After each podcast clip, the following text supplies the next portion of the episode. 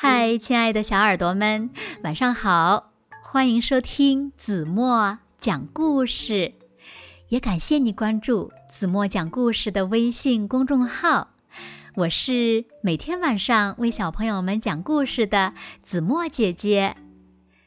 今天呀，子墨要为小朋友们讲一个咱们中国的传统的成语故事，故事的名字呢叫。郑人买履，履是什么呢？让我们一起来从今天的故事中寻找答案吧。小耳朵准备好了吗？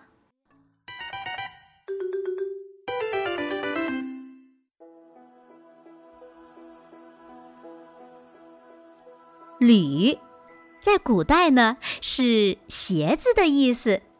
买履呢，就是买鞋子啦。古时候有个人，他的鞋子破了一个大洞，嘟嘟嘟嘟嘟嘟嘟嘟嘟嘟，哎呦，脚趾头都露出来了。哎呀，该买双新鞋子了。他想，于是呢，他就找来了一根绳子。认认真真的量了量自己的脚，还细心的做了个标记。哎呀，我可真聪明呀！这样就不会选错尺码了。嗯，我怎么这么聪明呢？他来到了集市上，集市上卖鞋的摊位还真不少。他左挑右选，左选右挑，终于选中了一款又结实又漂亮的鞋子。呃，来试试看，大小是不是合适？摊主将鞋递给他。呃，呃，哎，哎呦，坏了，坏了！买鞋人。突然想起来，自己把绳子落在家里了。他转身就往家跑。哎哎哎！您不是鞋子吗？哎，跑什么呀？我忘东西啦！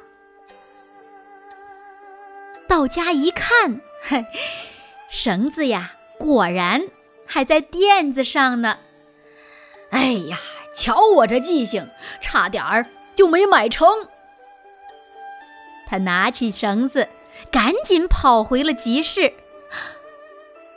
可是，等他到集市上一看，所有卖鞋的摊位都已经没人了。唉，这个人坐在地上，又累又气，一会儿怪自己跑得太慢了，一会儿怪集市关门太早了。路人纷纷围过来，问他怎么回事儿。听他讲完事情的经过，大家都笑了。哈哈哈！买鞋的时候，你直接用自己的脚试一试，那不就行了吗？那可不行！我、我、我宁可相信尺码，也不相信自己的脚啊！他一本正经地说：“好了，亲爱的小耳朵们，今天的成语故事呀，子墨就为大家讲到这里了。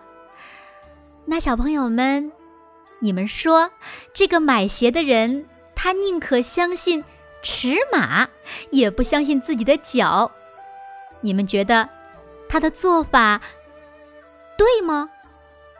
为什么呢？那通过这个成语故事，你们又明白了一个什么道理呢？